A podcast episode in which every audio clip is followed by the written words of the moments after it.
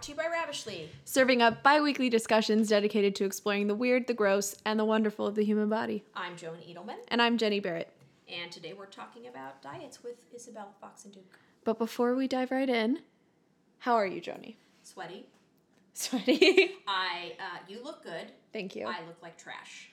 I went to the gym this morning from 7:30 to 8:30. I met with a trainer so that I could um, figure out how to exercise without being a fanatic. mm-hmm. And it was good, but he tried to kill me a little bit.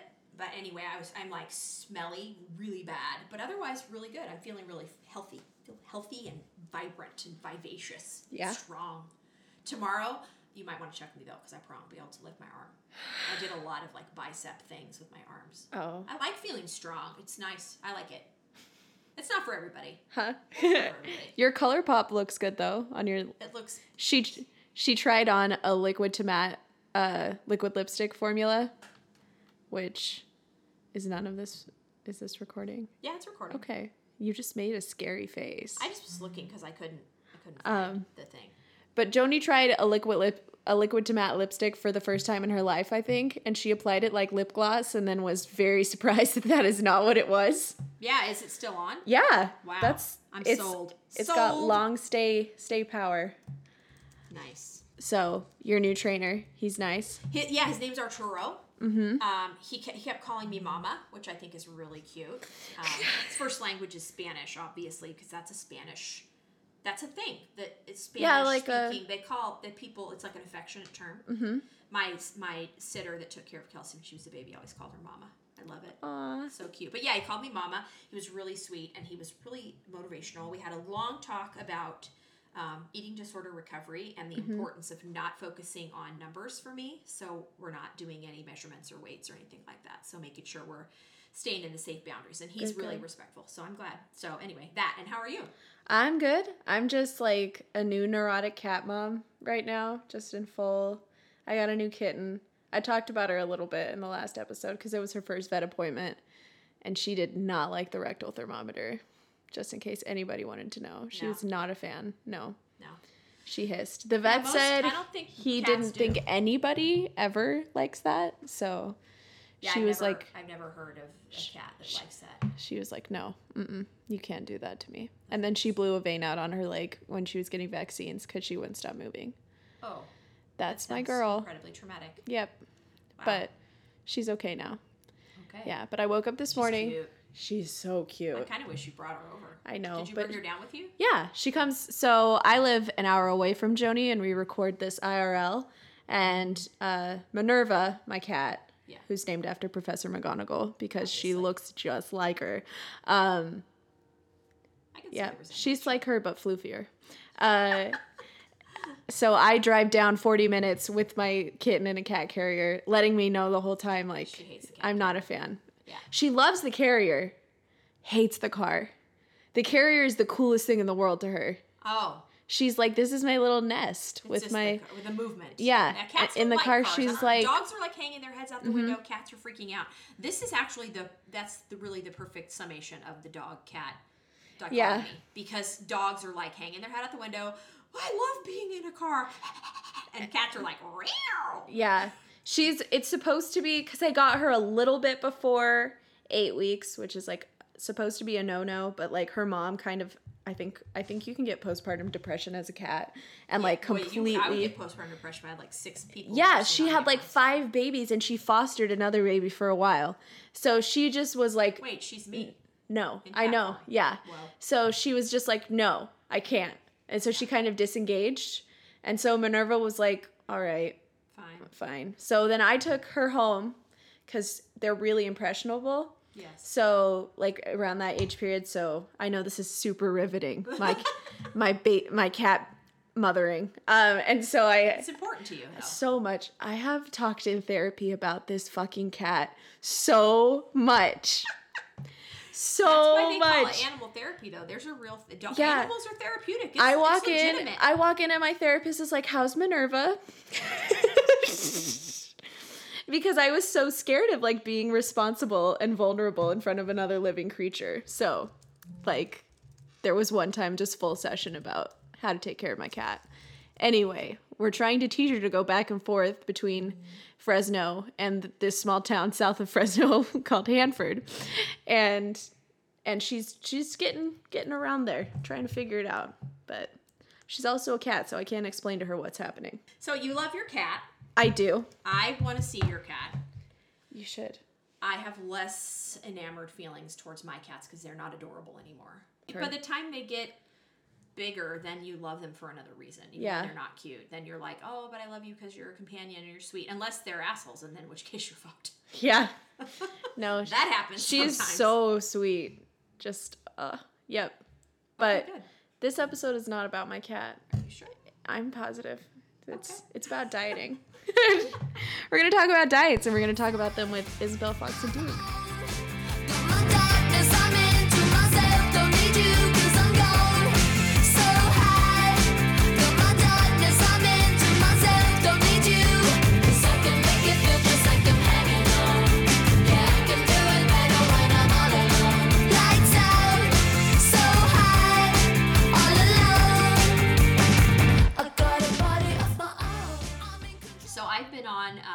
Diet that was ever invented ever, Mm-hmm. from the cabbage soup diet, the grapefruit diet, Special K, Slim Fast, Weight Watchers, Jenny Craig, Nutrisystem.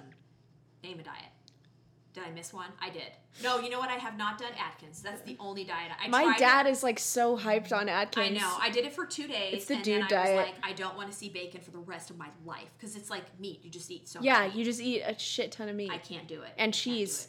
But anyway, uh, we, I've been indoctrinated, right, ever since I was Mm-hmm. a teenager. So my whole adult life has just been a weight loss. I think cycle. I the first time I did Weight Watchers, I was in fifth grade.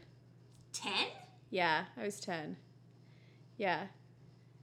Mhm. And I've done it like three or four times since then. It was back before their algorithm changed, so you could like DIY do it Yeah. because you could figure out the points yourself. Oh, dude, I took it a step further. I went and found the patent. There's Yeah. a patent on the point point calculation. I went and found I could out. still like using the old thing now. I could still do it Me probably. too. I have. It's all in my brain. Yeah, like every caloric value of every four four grams of dietary fiber, you knock a point off. Yep. Yep. Um. But then It's carbs can now. change 'cause that. those- some of those yeah. are just free now. now they're like, we're trying to be holistic, but also don't do this if you're bulimic. like Yeah. that's their little. yeah. I'm Trying like, to be oh, holistic, but also this is still a diet. yeah. They're like, P.S. Your body sucks. yeah. They're like, we're not a diet, we're a lifestyle. I'm like, who wants to spend their whole fucking life counting? points. Yeah, that's real. Because I lost um, the the last time I did Weight Watchers, and I lost seventy five, almost seventy five pounds. Mm-hmm. And I I was reading, I had I was journaling during that time, and I went back and I was looking at the journaling, and I was just at, towards the end of that was just every post I was writing was about how afraid I was to go into maintenance, quote unquote maintenance mode. How was I going to learn to live without counting Yeah. all my food? And maintenance mode, it like, you're not a car. Yeah, You're a person. three thousand miles. Time for your oil change. Yeah, like, uh, so It's a nightmare. Okay, diet. So I talked with Isabel yesterday. We talked about bef- beyond before and after. We talked about um, diet, the, the industry, the cycle, um, the way it's just fucks with our psychology in general. And I, I was like, oh my gosh, we're doing. We were just gonna do this podcast, just you and I. But then I was like, dude, Isabel, why don't you come on? And she was like, yeah, I'll come on. and then she did. And then she did because we here already are. called her. Uh, yes, we fucking did earlier we're- this We're just gonna put that shit right in the podcast. Yep. So enjoy. enjoy. Ladies and gentlemen, Isabel Foxen Duke. Can't stay at home,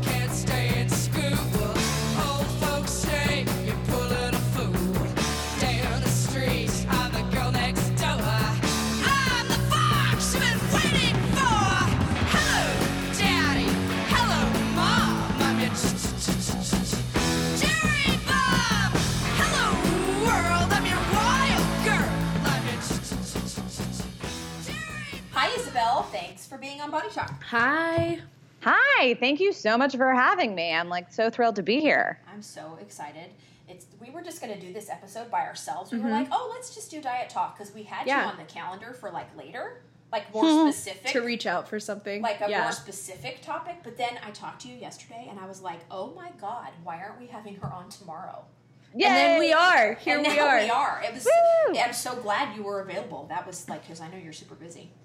Oh, well, thanks, guys. I'm like so thrilled. Yeah, and diet talk is kind of my jam. So it's sort of the perfect topic. Yeah. I also want to say that um, I am doing Isabel's masterclass in the fall. You are. Yay! I'm so excited for you. Excited. Yeah. Change your It is life. kind of fancy. Mm-hmm. Change your life. It is Change your kind of fancy. Super deep. Sundays or Yeah. Super Soul Sundays. Something. I don't, I don't even know. know. Okay, Isabel, why don't you tell us about yourself first? Um, so I am a coach. I specialize in working. Historically, I've specialized in working with women struggling with emotional eating, uh, diet binge cycling, poor body image. All these things kind of go together, right? Emotional eating, dieting go together. Binge eating, dieting go together. Dieting, poor body image go together. You know, it's it's kind of a package deal. Um, so, I, you know, my, my tagline, which some of you have heard me say, I help women stop feeling crazy around food, which is, you know, how a lot of my clients uh, describe what they're going through when they come to me. You know, I feel overwhelmed. I feel like I can't stop thinking about food. I feel out of control around food. I just feel like food is, you know, running my life, which of course, really subtly, you know, ultimately means somewhere their weight is run is running their life, right? Like their relationship with their body is running their life. Um, so yeah, so that is, you know, I've been, that's sort of the, the core mission of my practice and the work that I do. And it, you know, influences my writing. I do a lot of blogging. You've read a lot of my work, Joni. And, Yes. um, and I get yeah, your emails. yeah, yeah. They're my good. Your email. I always stop to read them. Like Yeah. I'll be sitting working and I'll see I got one from Isabel and I'm like, "Ooh, Yeah. time for a break." Yeah. It's Yay. like it's like an Aw. It's a little it's, like a little pep talk. Yeah. Yeah. Oh well, yeah. Coaching emails are all a great way to great way to start with uh, with the IFD uh, thought process and all this stuff for sure. Yeah. So you offer classes for people? Yeah, so the master class, so I run um, a little free video training series online called Stop Fighting Food, um, which is how a lot of people get introduced to my work. So a lot of people, they first hear about me through the Stop Fighting Food um, video training series at stopfightingfood.com, which, you know, tens of thousands of people have gone through. You know, it's a, um, it's like a, like a little bit of, it's like an, a little free online event, basically. Um, and uh, once a year, I run a master class, which is basically for women who have gone through the video training series and have sort of learned, you know, the basics that I teach around helping women overcome diet binge cycling, emotional eating, all of these topics that I just described. Um, the master class happens once a year, and the master class is, you know, a live group coaching program where we really like dive into these issues in more depth. It's like a, a more intensive four month program for women who are, you know, really actively struggling with food and their relationship with their body and, you know, need some more intensive support. You know, the, the internet is great, but I think that, you know, and there's so much to learn and so much to read. And, you know, the body positive community online in particular has been so powerful and so impactful. Um, but, you know, there's, there's definitely some room for, for coaching, you know, like Yeah, real. sometimes you need something like happening live. Yep. Yep. Like yeah, I've been using you for coaching uh, without purpose in the last, like for the last year. Like I never mean to call Isabel and be like, "Hey, can you help me with blah?" But then she always just starts talking about, it, and I'm like, "Whoa." Remember when we met dropping the truth Isabel in a bookstore Oh and God. didn't know she was that Isabel? I was that so, like I am so embarrassed.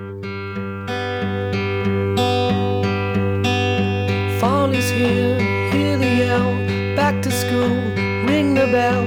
Brand new shoes, walking blues. Climb the fence, books and pens. I can tell that we are gonna be friends. I can tell that we are gonna be friends. How did so? How did this happen for you? How did you get to this place? That's the thing I want to explore. Yeah.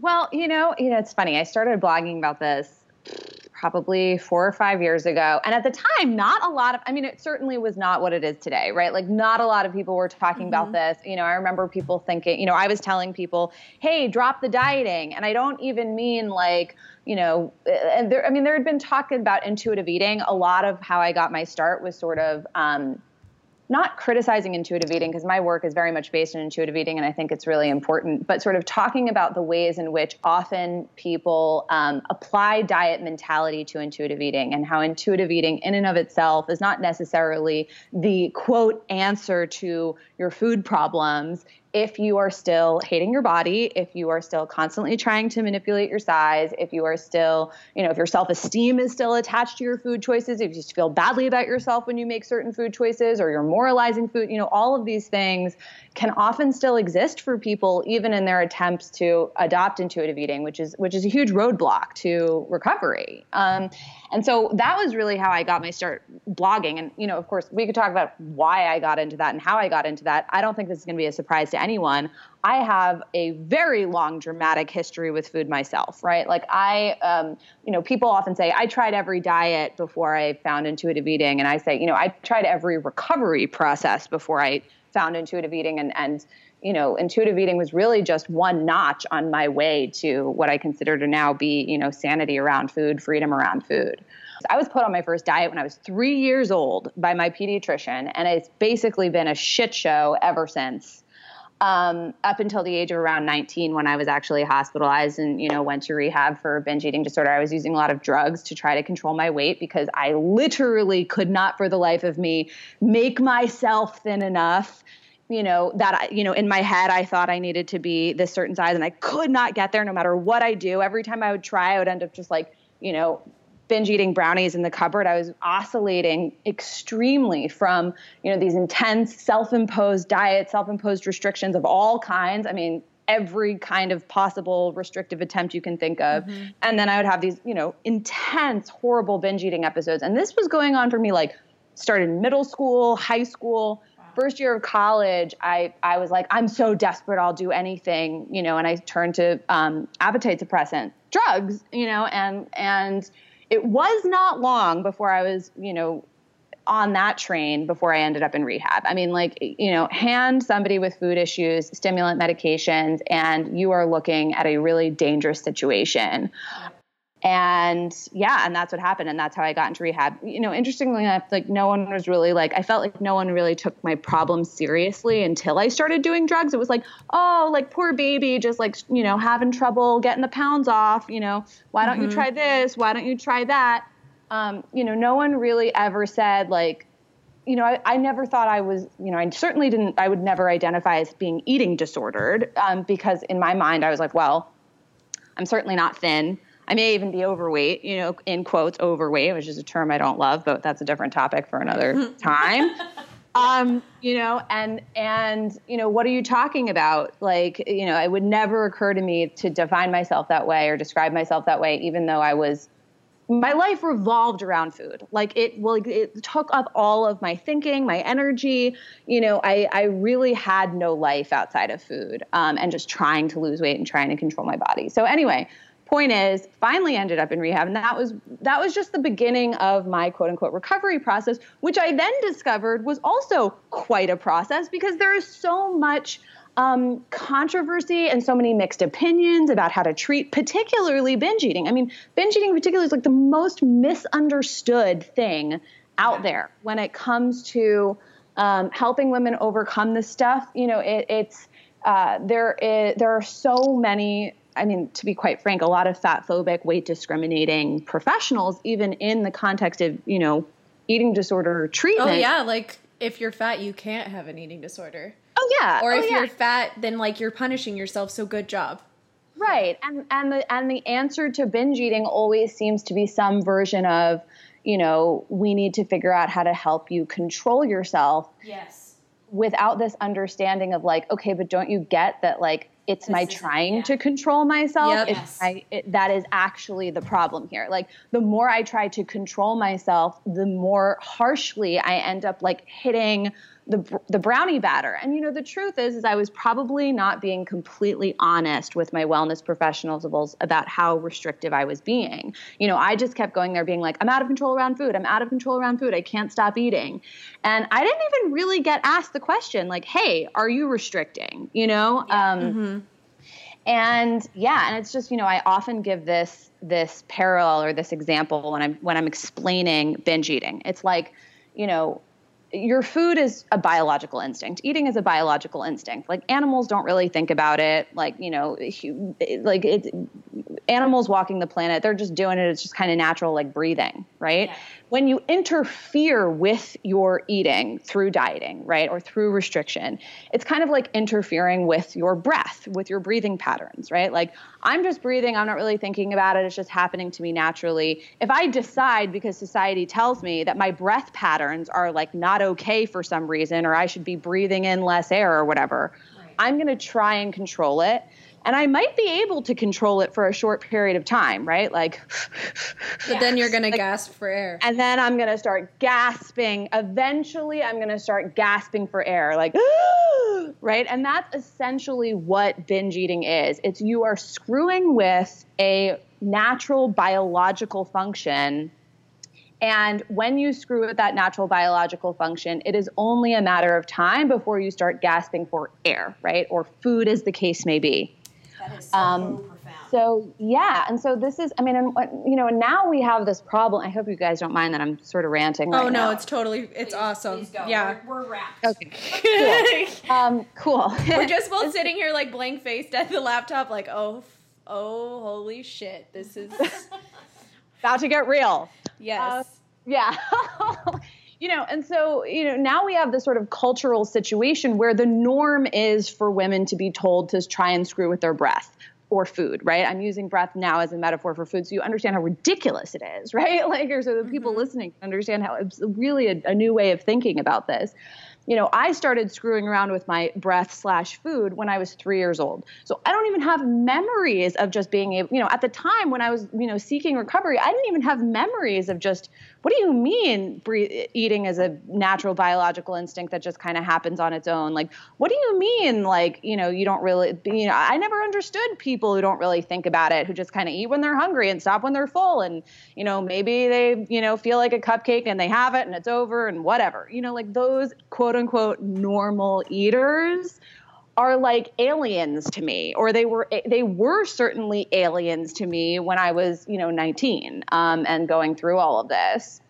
Um, but what i realized is you know like it is that is actually our natural birthright. Like our natural birthright is to just like eat you know and and and have this sort of normal effortless relationship with food dieting and the diet industry and weight discrimination and fat phobia as a as the driver of the diet industry is what um, basically screws with that natural biological functioning and creates this situation where we're constantly trying to catch you know control our breath and then end up gasping for air. And then we try to like get it back under control again. But then of course we end up gasping for air. We're effectively doing that with food. Um, just culturally women are just being taught that that's the way that they're supposed to live. Yeah. and they're being taught that when they gasp for air it's because they have a willpower problem as opposed to a biological what is really going on which is that their natural inherent biological mechanisms have been screwed with by the patriarchy. No no i mean i sort of uh, no, I mean, by the diet industry right? But I'm, i kind of i made a feminist joke there. Anyway. Um that that's that's my spiel. Yeah, I mean, I think that's one of the big things is um, whenever you, t- especially women, I think everyone struggles with it, but it's it, it is very much tied to gender. And the answer when women say I have problems with my body or problems with eating, the answer is oh, like don't we all? Yeah, don't we all? Like that is what is so scary. It's not Right.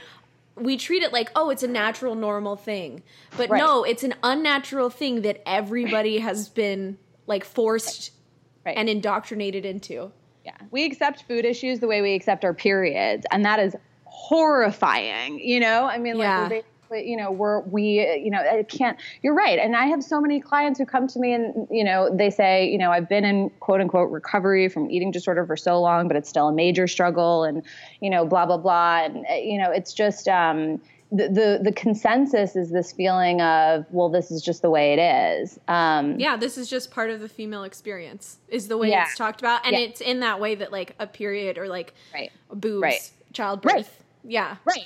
And what's unfortunate is like to some extent they're right in the sense of like it's unlikely unfortunately that I will live in a world before I die where I am not being judged on the basis of my size as a woman. Like it is probably unlikely that that will be a di- that that situation will be different in my lifetime. And that makes me incredibly sad. At the same time like i never want to accept that the way i accept my period. I want to fight that until the day i die and try to make a better life for you know myself in the future and you know my you know future daughters and future children. Like let's create a better world. Like this is insane. Like women are being so debilitated by this very, very specific and very, very um, just traumatic form of oppression called your body needs to look this way, and if it doesn't, you're failing. and it's it's weird i mean the, historically there is evidence of that but in terms of like um women's history i don't know if it has like it is something that has gotten worse over time not Yeah. something that has gotten better Oh, or yeah. more manageable it's something that has gotten more oppressive Oh, as well- time has gone on Oh, I the can't. big joke, the big joke um, is, you know, the more freedoms women are afforded since, you know, let's say, I mean, going back to first wave feminism, like 1920, since women got the vote, more freedoms we've been afforded all the way up until, you know, you know, women going back to work and all of these things, women's liberation. More freedoms were afforded over time. The thinner we have to be to to to get to keep them right? The thinner we have to be in order to, you know, actually maintain respect while enjoying those mm-hmm. freedoms. it's like the currency you work in Yeah, yeah, exactly. Dieting is physically traumatic like it's physically debilitating for people right? And it does become you know often become like obsessive and emotional and it takes over your life. You don't have time to go make change in the world. You don't have time to go be a badass woman that like you really do have the authority and right to be because you're so consumed with this bullshit called how am i going to get thin? Yeah. right? I mean i often say to people um, I uh, would be a Mensa candidate if I spent all of that energy like trying to figure out how I was going to lose 15 pounds on like you know anything else like any kind of intellectual pursuit right? Like i'm like Yeah. i think back and i'm like wow i wasted so much time. I can't even imagine what and results- energy yeah. What could I have created for myself? What kind of change could I have made in the world? What could I what could I have accomplished had I spent taken literally a quarter of the energy I spent dieting and put it towards humanitarian aid or put it towards, you know, um, really an, any kind of, you know, aspirational uh, achievement that you can think of, you know? Men have a leg up not only because of their privilege, but because they're not wasting as much of their time thinking about this dumb shit. Yeah And I think even the even the men who aren't malicious don't even know. Like I went to the gym this morning and I decided I was going to see a trainer because I wanted him to give me some very specific parameters in which I could improve. because you have strength. a habit and i have the same habit at the gym of overworking yourself Right, and I and because of Right. my, because of my recovery from eating mm-hmm. disorder and because of my recovery from exercise bulimia, I'm trying to uh, be really careful. So I thought, well, I'm going to see this this person. I had a conversation with the gym staff pri- prior to this and let them know, like, I'm in recovery. I, I'm not going to do measurements. I'm not going to step step on a scale. I'm not. I, there's going to be no num- no focus on numbers, calories, none of that. Um, I just want to be shown how to move my body effectively, so I'm not going to injure myself. And so I met with this guy today for the first time, and he was so nice. I mean, he texted me before I came, and he said, "I'm looking really forward to looking forward to working with you. You know, be safe traveling here." I got there; he was just as nice as can be. And then I he it was like he forgot. You know, I don't. Maybe they didn't tell him what they said they would tell him, but I don't think they did. And I said, "Look, you need to know that I'm in recovery, and we, I won't do X Y Z thing." And he was very sweet about it. But then when we got to the end of the session, I said, I want to show you a picture of myself from when I used to do this. Okay, so I pulled it up on my phone. I keep one in there. And he looked at me, uh, m- very muscular, you know, and he was like, wow, you were really fit. and, And but I you like- you have never been less healthy in your life Right. And I said, and I was sick. And I mean, and he was, I mean, he was sweet about it. He said, Right. yeah, that's not good. I said, yes, I was eating 900 calories a day. Like, Aw. and working out Yeah. four plus hours. Yeah. So Yeah. I think that, you know, he, like I said, he was the sweetest guy and he wasn't malicious at all. But even in his mind, he saw after I told him all of that, he saw this very thin woman and thought, "Well, look at that. There's success. You've succeeded." Yeah. Right, right, right. And like Well, that where you are now is something like that you've fallen off when in fact like you are way more healthy now and like physically, emotionally, psychologically. Yeah. Yeah. Um, this the cultural sort of equating of health and weight is one of the most problematic parts of this whole equation, and it's actually relatively new-ish. You know, I mean, with this whole like war on obesity and all of these sort of political things going on with uh, in the medical industry around fatness, you know, it. Um, are I think that we are culturally becoming more and more ingrained with this idea that weight and health are the exact same thing when that not wasn't really necessarily ever thought to be the case you know at other in, in other parts of our history not that long ago I mean this is it's kind of relatively it's relatively new um, and certainly the degree to which it's happening is is definitely relatively new in the past like 20 years um, like the sort of intensity around it is Epidemic. relatively new Like an epidemic that's just like people living in their bodies. Like you can't catch it. There's right right right No, you, you can't catch the fat. It's like Um tuberculosis. yeah. Don't breathe on me. Right. It is. It is one of the hardest things. Um, I think keeping a lot of women who are sick in the way that you were sick, right, when struggling with food and and and weight issues, body image issues, you know, disordered eating, that kind of thing. One of the things I think that keeps a lot of women from getting healthy is this um, is this rationalization of oh, but I'm supposed to be under BMI 25 in order to be healthy, right? um, which is so painful. It's like painful for me to talk about and painful for me to, you know, hear so many. I mean, this is like the most common sort of objection to body love um, that I hear is, okay, but my doctor says I need to be under this weight in order to be healthy. And it's like, well, I, I, you know, I, I don't want to be too disparaging to the medical establishment, but your doctor is fucking wrong. I um, it's so funny, you know, and I always, I mean, I'm always shocked. Virgie actually wrote a really great article about this recently, where she highlighted the experience of one of her friends who had, Oh, I forget yeah. if it was like um, a blood disorder Yeah, or she I forget exactly, but she had like a life-threatening Yep. illness that basically just went undetected because every time she went to the doctor's office, they just diagnosed her as fat instead of actually trying to see what could possibly be going Yeah. on with her body. and that's you know? like when you make the case for weight as health and and if that's a cause then if it's actually that big of a deal you should give it the weight and testing that you would any other like possible symptom or cause for an ailment Not just like body. not just like oh this is like the hufflepuff of like health problems and we just put everyone in there when we can't think Right. of a better answer Right.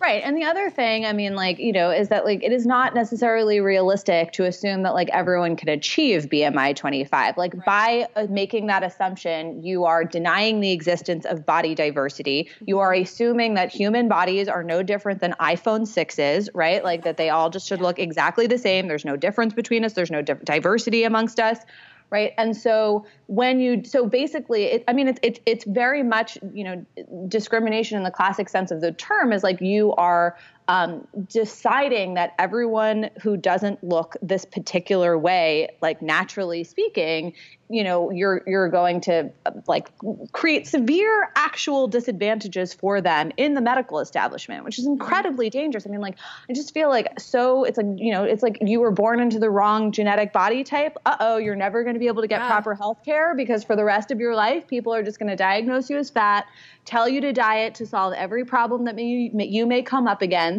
you could walk into the doctor's office and this happens frequently. You could walk into the doctor's office with cancer and if you say oh my stomach hurts they're going to say oh you probably are eating too much. You know like Yep. it's just and crazy. Especially using a BMI, like that's literally designed for populations and you're applying it to an individual. Like Yep. I, I cannot think of another better example for discrimination than taking like Oh, a yeah. metric that's for a whole entire group of people and making one person live up to it. and Oh, yeah, it- at that. Yeah, and old as hell. The Yeah. 1800s or something. Like yeah. it's a it's a census tool, Yeah. so we could find out like if people in the sticks were eating okay. Like like it's not.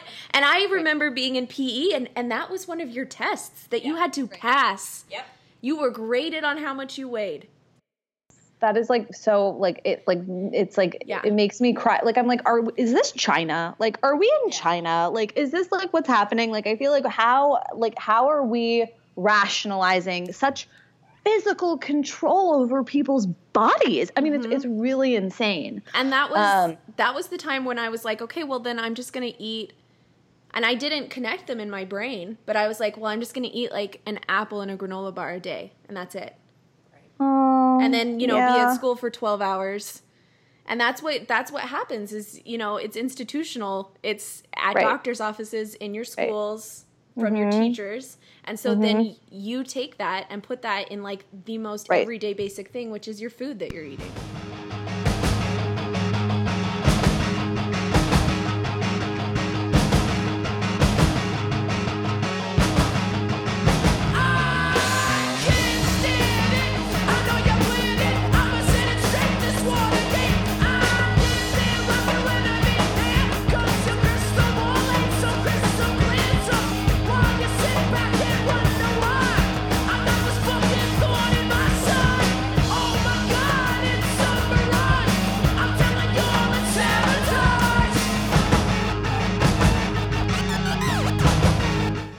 Paul campos says you know we don't live in a diet culture we live in an eating disorder culture all these stories that we're all telling about people we know and about each other, they like on one hand like it's really personal and it's really sad, but everybody has a story like that. Everybody. Yes. yeah And it is like Yeah. this emotional and this hard for absolutely every everybody. And that doesn't diminish it, that magnifies it. Yeah. Like right It's terrible. so so what do we do right so this is right. like the so big yeah, question, that's what do we do That's before we wrap so- up. What do we do? Right. One of the things that we, ta- I remember, Joni, this is what we talked about yesterday, which was this idea of the only way that we're going to be able to basically regulate our breath again, right? Like going back to this breath analogy and just be able to sort of like eat like natural, like quote unquote normal eaters, right? Is to actually let go of trying to control our weight, right? And instead, right? Focus on self-care right? Focus on taking care of ourselves. Focus on mm-hmm. tuning back in to like what our needs are what our bodies wants are what our emotional wants are. Connect back with ourselves. I mean one of the things that is so problematic about dieting also and trying to control your breath is like after a while you like it's you, you kind of like forget what breathing normally is like right? Or maybe you've never experienced it at all. Like i literally had no memories of what quote unquote normal eating even meant which is which is one of the things that i did really get out of you know, just learning about intuitive eating. I think that's what intuitive eating really should be used for. It's not a control mechanism. It's not this is how you stay thin without dieting. The point of intuitive eating is to connect back with your intuition around food, to mm-hmm. connect back with your and body trust yourself.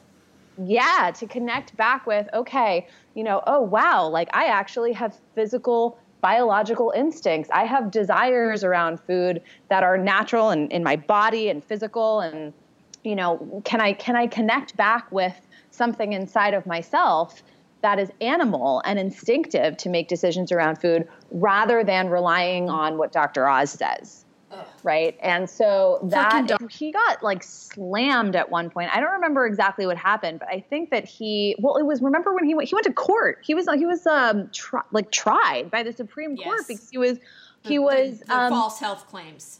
Yeah, I was Yes. making all these false health, false health claims. Like, like eat this diet, eat this pill, eat Yeah, this like rare thing, herb yeah. from the rainforest, Yep. and you'll like, and the fat fat will melt, Melt away. off, You know, yeah. it's like, what are you talking about? You're an insane person. But anyway, he ended up getting in a lot of trouble. Yep. Um, and, And yet God. he still has a TV show. I know he should have gotten in more trouble. It's honestly disgusting bizarre. what he was So doing. I mean, he is a effing scam artist, but um, but and an incredibly fat phobic, weight discriminating one at best. He is absolutely, in the worst sense of the world, preying on people's fears of judgment and Yeah. fears of weight stigma, and just being like, "You're, you know what? You're right. You should be terrified of fat, and buy this thing, and it all, I'll make it Yeah. go away." Don't you know? don't take weight uh, advice from the guy who made the Octomom cry. Just like that's just like a pretty good metric there. Oh God.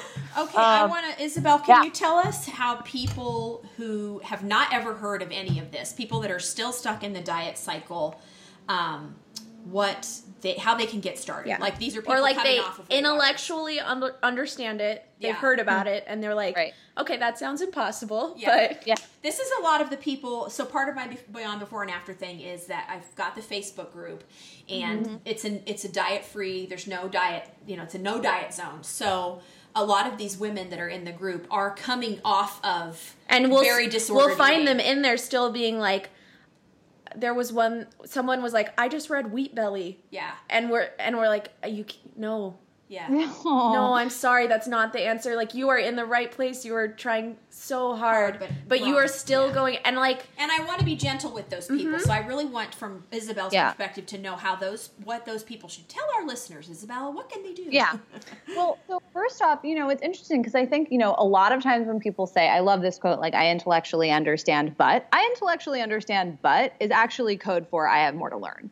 Right. Um, and so, you know, dive in to body positivity, dive into, I mean, intuitive eating for the most part. There are some like weight discriminating, fat phobic, intuitive eating coaches out there, but for the most part, intuitive eating and mindful eating is really um, good foundational information. Like that's the first book, that's like the very first thing we go over in the masterclass to just get everyone on the same page. You know, I always say, um, my program is not about intuitive eating, but it starts with intuitive eating, right? Like that's like it's like foundational. Like okay, like let's get back. Let's just get you to a place where you're starting to think about making food choices, not off of some meal plan that Dr. Oz gave you, but like from within, and really like starting to learn, like you're you know starting to develop a relationship with your body and your body's natural hunger signals. That's what Uh, I'm doing right now.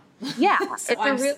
that's why I'm so excited for the master class because I know it's going to be a huge help to me in trying to Mm-hmm. redefine my relationship with food and shame and Yeah, intuitive eating, exactly. Intuitive eating is sort of like, okay, what does self care with food look like? It has been distorted. And again, I've written about this quite a bit. This is sort of how I got my blogging start, was like kind of talking about how unfortunate it is that intuitive eating has been distorted by so many professionals as a weight loss tool, when really it is a self care tool. And really it is about, you know, coming off of diets, not because you're trying to manipulate your body, which is what dieting really is, but because you want to care for your body and you want to, you know, love your body, right? So um, we start, you know, it's a, it's a, it, I think it's just a great foundational place to start. Over and above that, it really does start, you know, in the masterclass, we talk about emotional eating, we talk about binge eating, which we talk about lots of, um, you know, why am I engaging in the behaviors that I'm engaging? What's driving this? How much is is what's driving me based in I'm reacting to deprivation, like, oh my God, I probably shouldn't eat that cupcake. Now I want to eat 10. And how much of it is like, I'm sad, I'm lonely, so I want to have something sweet to make me feel better. Those are two distinct, different things. We talk about both of them in the masterclass, um, and not even the masterclass. I mean, masterclass aside, just in general, like these are things to just think about, and you know, even free video training series, you can learn about this stuff. And Yeah, Uh, I've I've I've read about this. I think one of my favorite emails you ever sent was that some like emotional eating is you being nice to yourself. yeah, yeah, it's just and I was like, "Oh, yeah. wow. That I mean, all of our like all of our moms and grandmas have known that for forever. You know, like something well, not bad my mom. but no, yeah. but like my, you know, my my Utah-born Mormon grandma, anything bad happens, makes someone something to eat. yeah. Right. It's an attempt at self care. And the thing that's interesting about dieters, actually, this is something that I read in Health at Every Size. And this was like literally a paragraph. I told Linda Bacon, you know, years ago, I did an interview with Linda Bacon. I told her, I was like, this was like literally one paragraph in the tome that is Health at Every Size that I thought like should get the Nobel Peace Prize because of how its implications for emotional eaters and how to treat it. But emotional eating is correlated with dieting, meaning like the more you feel like food is bad and food is wrong and food off limits, the more likely you are to turn to food in moments of discomfort. The more likely food is going to be your primary coping mechanism. At the same time, like acknowledge that when you're turning to food, right? When like you have like an instinct to have a cupcake when you're sad, all you're doing is trying to make yourself feel better. It's an attempt at self-care, right? So like work with that information. If you're not working with that information, if you're still going down like the shame, guilt, I shouldn't be doing this rabbit hole, you're not you're not actually helping the situation at all. You're actually just making it worse Yeah. because you're just propelling that restrictive thinking further, which makes you more inclined to eat emotionally and sets you up for just full on binge eating, like full on like fuck it, I'm just gonna have all. and you're not even stopping to feel the self-care part that's there. Yeah. You know, you're not even Yeah. like you're not getting any any benefits from it. You're just like hurting from it. Right, right, right, right. So yeah, so you know that's sort of you know uh, I'm kind of going through like the six the six core like modules of of of um, of the master class because it's sort of like that's sort of like what the how to's as an overall overarching umbrella of the how to's is sort of like reconnecting with your body, intuitive mindful eating, that whole can of worms, which is a whole thing unto itself. You know, talk about emotional eating, kind of distinguishing between emotional eating, binge eating, you know, kind of understanding the role of deprivation in your food behaviors, the role of just coping, and the role of just like wanting to seek something to make you feel better, you know, that sort of aspect of things. Um, and then also, you know, body image. Half the master class is about body image because, in my opinion, it's impossible to let go of the shame and guilt and the restrictive feelings, not even actions, but feelings and thoughts that so often keep this cycle in motion without doing the body image work, you know? Mm-hmm. And so, you know, the body image work is is really kind of in, it's the backbone in my opinion. And that is actually where i hear the most women say i understand it theoretically but how could i possibly love my body in this society? That's where people have the hardest time. The food is actually not that hard if you have the right guidance and are like you know have the right people helping you and like sort of kind of you can learn the joke about food pretty quickly given the mm-hmm. right instruction. The body image stuff is way harder and it takes a lot more time. Likely because what I mentioned earlier, weight discrimination probably isn't going away. So body positivity is really a very radical act. It's it's a rebellious act in and of itself because it requires being willing to be your own person in the face of a destructive culture. Like it requires being willing to disagree with other people and be yourself in the face of potential judgment. And And I, that's- I, yeah. I'd say like a big thing to look for with body positivity. Because one thing that's harder, once you figure out what a diet is, it is pretty easy to tell when something is a diet. Yeah. Um, Yeah. Body Yeah. positivity, a lot of things are masquerading as body positivity that Mm-hmm. aren't. And I think of, like a big thing that helped me because I'm very much like I intellectually understand it, but I don't feel it type of person. when I found resources that were not just body positive but fat positive, yeah. Yeah. that was always very different when it c- completely clicked and connected. Yeah. Right. Because you don't, people don't, so many people are running around talking about body positivity, but it's like body positivity, you know, for this kind of body. Mm-hmm. Like, we're not like talking about like quote unquote actually fat people, you know? Yeah. Um, Fat-. You have to, who are trying. Yeah, Right, that's, and- yeah, what you body can't be- positivity is for. Right. You're trying. Right, right, right. You can't be non-inclusive in this conversation, right? Like body positivity is is for every single body. There is no cutoff at which point Yeah.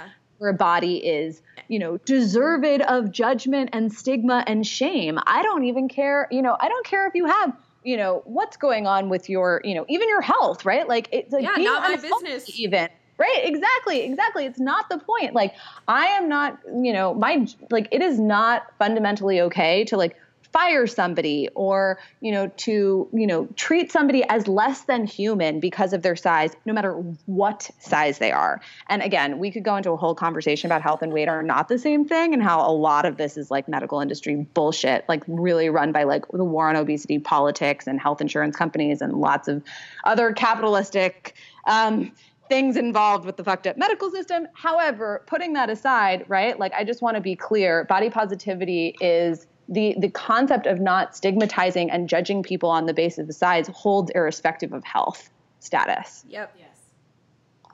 definitely. Say it again. Body positivity holds irrespective of health status, right? You are we it, we as a society should not condone stigmatizing and judging women on the basis of size irrespective of health status. Yep. It is not cool. And Joni and I have talked about this because Jes Baker talks about, you know, the health myth as the beauty myth. And we've talked about this. Like, that's also the way I get it to click for people is like, that's a pretty shitty thing to say to people who are born unhealthy. Yeah. Like, yeah, I'm always going to be Right. quite mentally ill. Yeah. like, Like, um, um, before, like we're never. Yeah, I'm always going to. like be in that respect, I will Right. never be what you consider healthy. healthy. Right. Yeah. Right. It's ableism. Like I'm Yeah. allowed to judge you because you have an illness. Like, are you kidding me right now? Like Yeah. I'm allowed to treat you as less than Like, human. because humanity is not illness? conditional upon health. Right. Like, right. It's Yeah, not at all. Exactly. Exactly. Ah, exactly. Okay, thank Um, you so Yeah, much. thank you so much. Yeah. Oh my gosh. Thank you guys for having me. This was so fun. Diets suck, but you rule, Isabel. Boom. Oh, the end. Thanks, guys. Thank you. Okay. And Joni, I'm so excited to have you in the program. I am gonna go listen. That's what I'm, I'm doing when I go to the gym. No, she talked to me about it yesterday, and I'm like, I'm so happy you're doing that because, like, Yeah. beyond before and after, that has to be a holistic approach to Yeah. like taking better care of yourself. Yeah, and Yeah. it's a, and it's a journey. It's not a. It's like it's a whole thing. It's a process. I didn't enter it with all the skills, so I'm. Yep. And there's I'm no end point. as I like, go. Yeah, and that's the whole thing. I hope the master class is going to help. You know, I know it's going to help, and then yeah, also because even when you Yeah. commit to not doing diety things, Yeah. you still find yourself in diet thinking. yeah, just because it's so- me down yesterday. She was Yeah. help- she was helping me out. That's good. yeah. Yeah, it's good though. yay. No, it's good to have somebody who's already got their their feet under them. You know, hundred. Because I've been, uh, I turn. You know, I'm body positive. I I started Mm-hmm. loving myself enough to not care about dieting a few years ago. But that said, I haven't yet figured out how to not be fucked up around food because all I did then was I'm not going to diet anymore. Mm-hmm. Right, That's right, it. right. Dieting is over, but that didn't change the fact that Right. my relationship with food is still in the back of Right. my mind. Which goes by to- that, wait, which- by which- habits. Right, which goes to what we talked about quite a bit yesterday, and something we're going to talk about in the in the masterclass a lot, which is, you know, what does you know what does dieting really mean? Where you know, because because so much, you know, I could say that dieting really extends to like diet mentality in many different mm-hmm. ways, right? Yeah. If you're moralizing food and Yes. you know good and bad and blah blah blah, right? Like that's all fucking dieting, you know. Yeah. Yeah. So, you know, it goes into this bigger question. I had, I think in the video training series, in the Stop Fighting Food video training series, you said, you know, I- described one of the many definitions I've given for dieting, because I have, I have a few that I pull out of my pocket, was a diet is a way of eating to which you're emotionally attached, which basically means your self esteem is attached to your food looking a certain way. Um, and that really, that is, has a huge implications, right? Like Yes. in various different ways. Like it, if it's about your weight, or if it's about you know your body, you feeling like your body needs to look a certain way, or if you're moralizing food, or you know, there's all these different ways in which that can come up for women. Um, so yeah, it'll be it's going to be an interesting few months, Joni. I'm really excited to have you. It's such an honor. excited. I'm excited. I'm, I'm going to share. I'm going to share little tidbits and bring and, and tell people the things that they should know to come and join the master class for the next. All right, I, I, I'll start a like a change jar Send them to from the when I walk in my door. Just put my quarter. in. Yeah. quarter for the Send them to class. the video training series for people who, you know, if anyone's really interested in doing this work intensely, sign up for the video training first. You'll get the, you'll get to like, you know, check out my style more so than, you know, you got on this episode. Um, stopfightingfood.com. You can go get the vids. Yep. And, you know, from there, the master class is going to be officially launching on September 7th, first week, right after Labor Day. or Is it? I thought it was the Labor Day, right? twenty seventh. The 27th is when the class starts. Oh, people, okay. Yeah, so the Got class starts on the September 27th, but um, like the official non-pre-registration launch, like where Got people it. can sign up. Okay. Um, yeah, it's all people. You know, you can basically, Yeah. you know, you can sign up anytime you want in September. and it's all in the show notes. Yeah, we're gonna put it Yep. and it's all, all in the show notes. all in Cool. the Nice, nice and pretty in the copy. Jenni Yeah. will make it all Cool. fancy. Okay, have a great day, Isabel. Yes, All right, thank you so much. Joni, Take care. Talk soon. Bye-bye. Bye.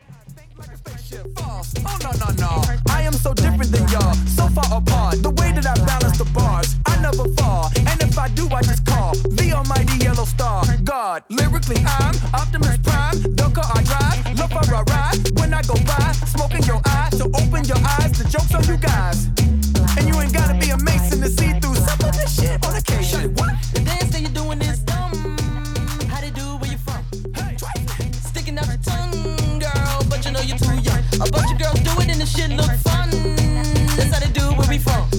You know it don't start till one. That's how they do it where they from. I'm like, Make a new track, make them fall on they crack. Give them a slap appetizer and slack. I'm so fat in the back, make the boys all collapse. Yeah, when I rap, they be all on my jack. Boys wanna tap on this pussy cat. Uh.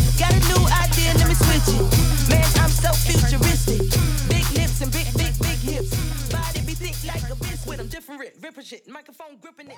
Well, that was fun. Isabel's amazing.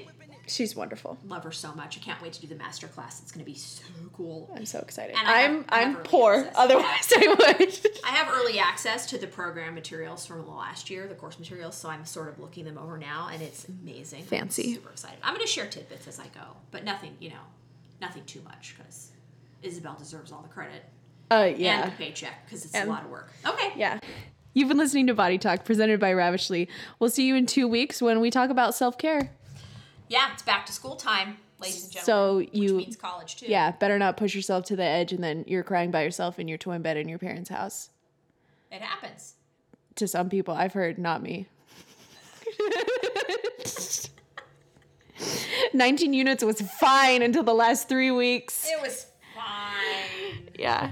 Tell them, where, tell them where they can find us. you can find us at bodytalkpodcast.com or send us an email at bodytalk at ravishly.com. That is R A V I S H L Y, and it is not a real word. we made it up. Boom. You can also find us on Instagram at Body Talk Podcast, which we have now. Um, we're just going to be featuring body positive shit on there And people. and people, and it's going to be a good time. Yeah. So you can find me uh, at jenniberrett.com and at Jenni Bee on Instagram and Twitter. And you can find me, uh, my email is joni edelman at ravishly.com. I, my website is jonimedelman.com. You can find me on Twitter, Joni Boloney, B O L O N E Y, and Instagram, Joni Edelman. And also, I have a professional page, Joni M. Edelman, and of course, Beyond Before and After also has a Facebook page and an Instagram because we are social media. What's the word I'm looking for? Sluts? sluts. Savvy. Let's just say Savvy sluts. Okay. That's it Uh, for today. Until next time. Let me hear your body talk. Your body talk.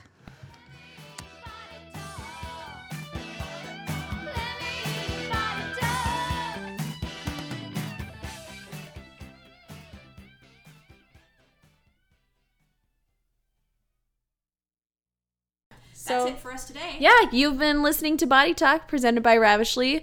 We'll see you in two weeks when we talk about Something. something. Pull out the spreadsheet. Wait, I don't know where the spreadsheet is. Fuck. Hold on. It's coming. We're very put together. Is it the tat episode? Are we getting tattoos? In two weeks. in two weeks? I'm getting Alexander Hamilton's signature tattooed behind my ear. Just so you know. Really? Really. Why behind your ear? Because you listen to the Hamilton musical. Oh, good point. Good point.